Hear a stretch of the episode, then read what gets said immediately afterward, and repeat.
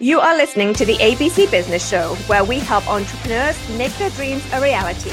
Here are your hosts, Kerry, Elise, and MJ. Disclaimer The views and opinions expressed in this podcast are solely those of the hosts and guests. The information provided in this podcast is for general informational purposes only and should not be considered as professional advice. Hi, you are listening to the ABC Business Show. You have your hosts, Kerry, MJ, and Elise. We are on podcast 76. It is nearing the year end. We are ready to jump into 2024. So today we are going to do something a little different. So normally we have one of us leading uh, and have a particular topic, but this week we're going to talk about how you can start the new year with a clean slate. So we're just going to have some, you know, open conversation with each other as to different areas that you know, we advise our clients you know, to do when coming into a new year. So it's a great opportunity. So who wants to kick off? MJ? Sure, I'll start. So so with me there's always things that people have wanted to implement or do in their business and they put it off and put it off put it off because they don't really have a hard deadline. So i like to encourage them to think of the end of the year as a hard deadline. So whether it is uh, like a database that they need to adopt or that they need to um, do some work on and contact all their people in the database set up some kind of drip campaign or whatever uh, that using that software that contact management software or maybe maybe even they bought a contact management software and they haven't quite moved in on it. And so things like that I think are really really key if you want to start your new year as a new, you know, company that's really got their act together, having that contact management software in place and ready to go. Another software that would be great to have in place would be a project management software. So if you have a team and they all have different assignments and they all have to work together and collaborate to get something done, a great um, project management software to start using that and say, hey, it's a new year. We're going to have a fresh approach. We're going to use this system and get it going. And so th- those are two things that I think are really, really helpful. And if I were to add one more, it would be to get those SOPs done. And what I mean by SOPs are the standard operating procedures. We all have complex businesses. I don't care how small your business is, it's complex. And there are ways to streamline and ways to create systems, processes, and policies that will help eliminate most of the fires that you're putting out in your business. So, the month of December, oftentimes, unless you're a Christmas tree salesperson, is kind of quiet in the business world. And so I would say, even the Christmas tree sales, they're pretty much done by the second week in December. They're sold out. This is a great time to say, hey, let's jump in and get these things in place now so that come January 1, we are a newer, better company. I love those, That's... MJ. Those are really great points where it's you know, like you I was about to add at the end that uh, you know often people you know shut down between Christmas and New Year. And you know, yes, it's important to spend time with family, but it's also a great opportunity to spend you know a couple hours a day just working on those projects that you always seem like you never find the time for. There's always like a reason or an excuse to kind of keep putting that off. Um, and I think that's a, there's everything you mentioned is a great way to to use that time. And if not necessarily to do the work, but recognize okay, which SOPs do we need to have written up so that then you can take it to your team, you know, in the new year. Um, but yeah, that's uh, some great information um, for sure. That's exactly. I was I was thinking the same thing. So what we focus on is basic internal controls, which are your standard operating procedures. And I found a quote that we used a long time ago from Robert Kiyosaki. It's not how much money you make, it's how much money you keep. Mm-hmm. And so, you know, my big thing is one thing you can do is go in through your balance sheet. You look at those assets and look at those liabilities are they correct? Are they right? And any assets or anything that you've acquired throughout the year, do you have the documentation for it? Can you put your hands on everything that you've purchased that you own? Can you put your hands on the original document that says how much you paid for it? Um, just little things like that and accountability. You know, holding your team accountable and things like that. As you go through these, you'll see where you've got little gaps and holes in your processes because you go to your bookkeeping department, you say, Hey, can you get me the original document on this purchase that we made? Mm-hmm. Uh, mm, rather than a snap. Yes, it's right here. Yeah, one thing with that we always try to do is when uh, clients send us those you know invoices and bills for their fixed asset buys is to then attach it to the transaction in QuickBooks Online because we know that the CPA is likely going to want to take a look at it. And particularly if it's that small item, which the CPA is like, yeah, we, we might just expense this rather than make it a fixed asset. They're going to ask for the copy. And I remember when I worked in construction, you know, I knew the first thing that my CPA was going to ask me for was all the invoices of everything that, you know, we had bought that we had capitalized that year. And so then I got one step ahead of her and just started keeping a separate file from day one because it was a whole lot easier. And that was before times of QuickBooks Online where you could attach everything you know, to the software. So yes, if you're using QuickBooks Online or QuickBooks Desktop, attach the invoice in the software. That way, when the CPA wants to see it, they're not coming to you and asking you to go find a box that was you know, a piece of paper was put in 12 months ago. Yes. Yeah. The one next to the shredder. Yeah. not that one.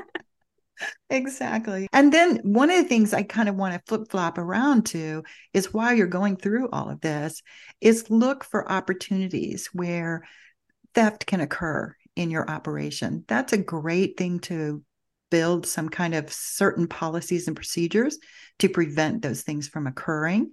We talked briefly um, about, you know, signing and signatures and things like that. From a fraud perspective, I go hardcore and I don't allow anybody to sign anything except the owner. Mm-hmm. And I don't care how big the company is, because even your right hand guy can be that. So that's why they hire us to do audits sometimes. So, um, you know, we have to be asked to do a fraud audit. we just not an audit. So, um, but those are the kind of things to kind of look at, you know, that is the future of your business. It's closing up those holes and getting it to the place where nothing happens. Like scrap materials, it's a lot of money on scrap materials. Mm-hmm. And um, one of my companies that has a ton of that kind of stuff, very, very careful. And then another one of my companies has a lot of copper. That stuff is under lock and key. And, you know, and whenever it's out on a job or something like that, oh, I don't care. I can't tell you how many insurance claims they've made on robbery. So anyway, it's um, there are a lot of things you're responsible for. You mentioned that before. It's complex. Yeah. When you talk about insurance, that made me think of something else too. Um, one of the best insurance policies I ever had was a dishonest employee insurance. I was so thankful I had that.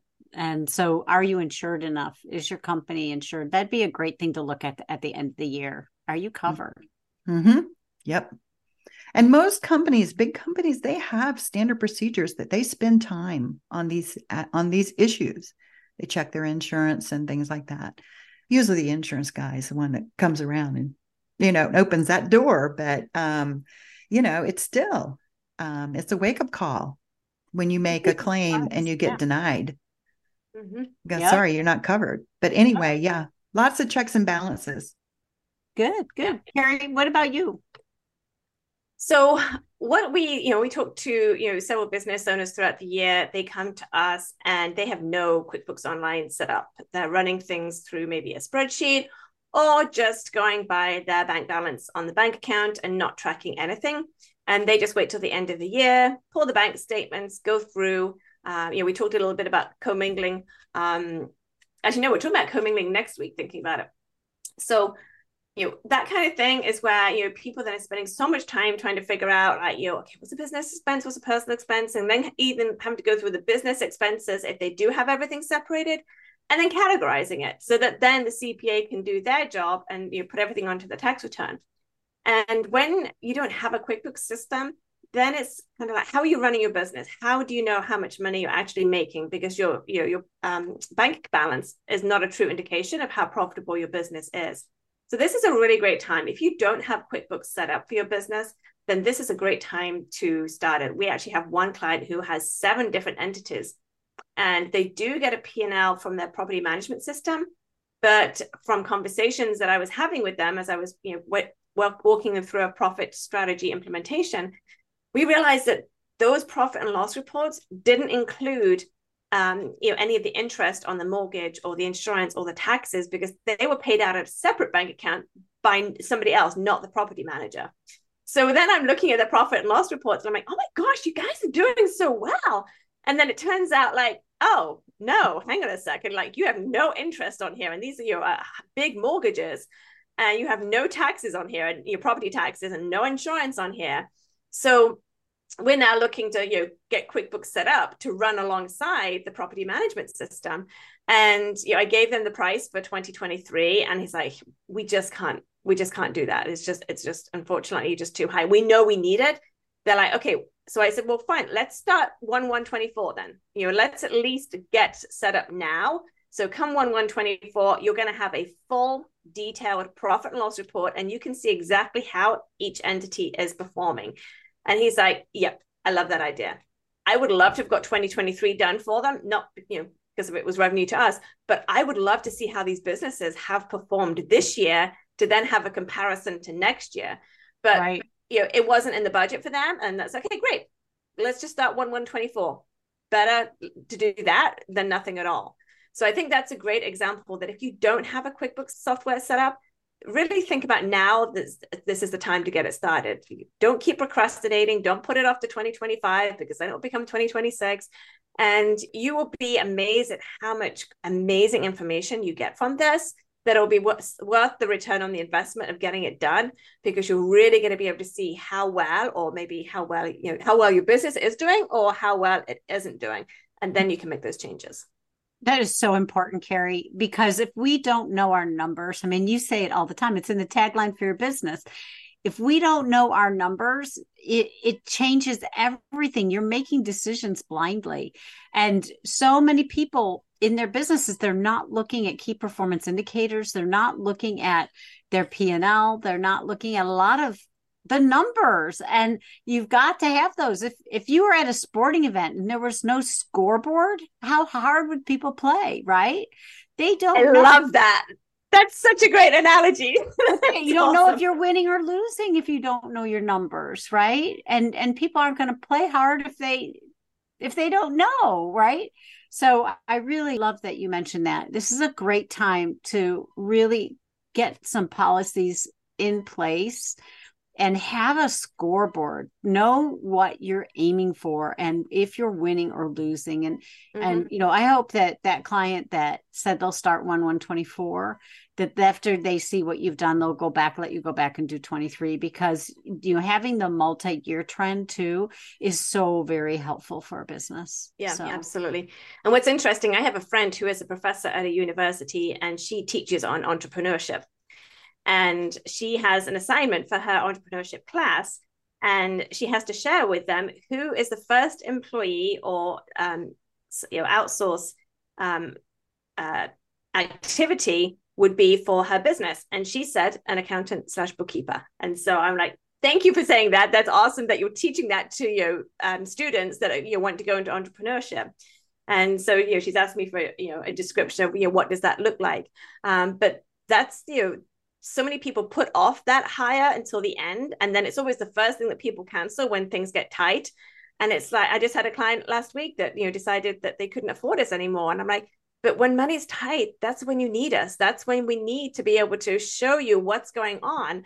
Um, but unfortunately it's just you know, people don't value you know the numbers and and how important they are and that's something elise and i talk about a lot um, you know just from your know, clients that we have as to uh, the value that it brings um, and that's how you know, clients get to doing the multi millions because they know what is going on in their business. Yeah, very good. Also, great time of year to hire a bookkeeper. Always. or to get your really great CPA in place. So, yeah, good stuff. Anything else you guys want to add? No, I think we're good. So, okay. Well, thanks for listening to this. Hopefully, you enjoyed uh, the conversation and that some of it, uh, you know, rang true for you and gave you some food for thought, and uh, you know, helps you to figure out what you need to do next. So don't forget to listen to our podcast next week, where we will be talking about how to handle commingling of accounts. And then also, if you have not followed us on Facebook and LinkedIn, go ahead and follow us, the ABC Business Show. And then don't forget to subscribe to Spotify and Apple and and leave us a review. We would love to get a, a review and also, you know, on our Facebook page, you know, send us some reviews. And uh, if you have any questions on anything or you're needing to, you know, hire, you know, a business coach or, you know, an accounting pro or a CPA, then please reach out um, to us on our Facebook page as well. We would love to chat with you. None of us are high sales pressure people. You know, we would just love to have a conversation and see if there is something that we can do to help you. So thank you for listening. We'll see you next time. Bye. You have been listening to the ABC Business Show with Kerry, Elise, and MJ. Make sure you tune in next week.